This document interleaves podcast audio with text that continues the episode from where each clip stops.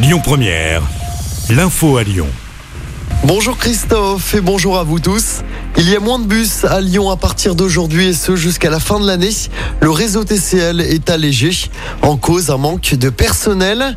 Le réseau TCL est donc contraint de baisser son offre de moins 4 à moins 6%. Au total, 40 lignes de bus et le tram T7 sont concernés par le dispositif d'allègement.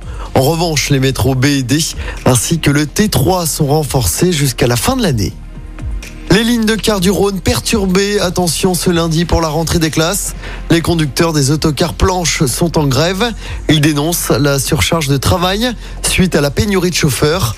Ils réclament une augmentation des salaires. Le ramassage scolaire sera donc perturbé aujourd'hui. Le détail est à retrouver sur notre site et notre application. L'actualité, c'est également ce procès très attendu qui s'ouvre aujourd'hui aux assises du Rhône à Lyon. Le conducteur qui avait mortellement renversé le policier Franck Labois est jugé pour meurtre. Franck Labois avait 45 ans.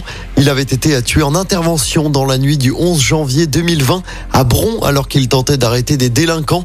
Il avait été fauché par leur fourgon. Le procès doit se terminer ce mercredi soir. Le suspect encourt la prison à perpétuité. Une enquête ouverte après la mort d'une fillette de 3 ans. Elle est décédée dans la nuit de samedi à dimanche des suites de ses blessures après la chute d'une cage de foot. Ça s'est passé dans un complexe sportif près de Mâcon. La fillette était venue avec sa maman pour encourager sa sœur qui participait à un tournoi.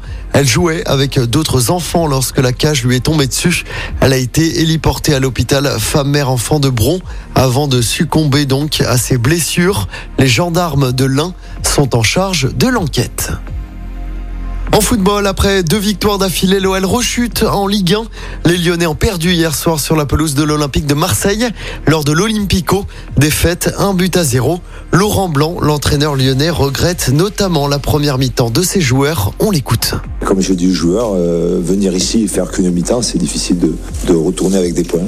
Je suis assez déçu de la première mi-temps, certes, mais je suis plutôt satisfait de la deuxième. Même si le jeu était haché, mais bon, euh, je pense que Marseille, en deuxième mi-temps, euh, eux aussi n'ont pas proposé beaucoup, beaucoup de jeux.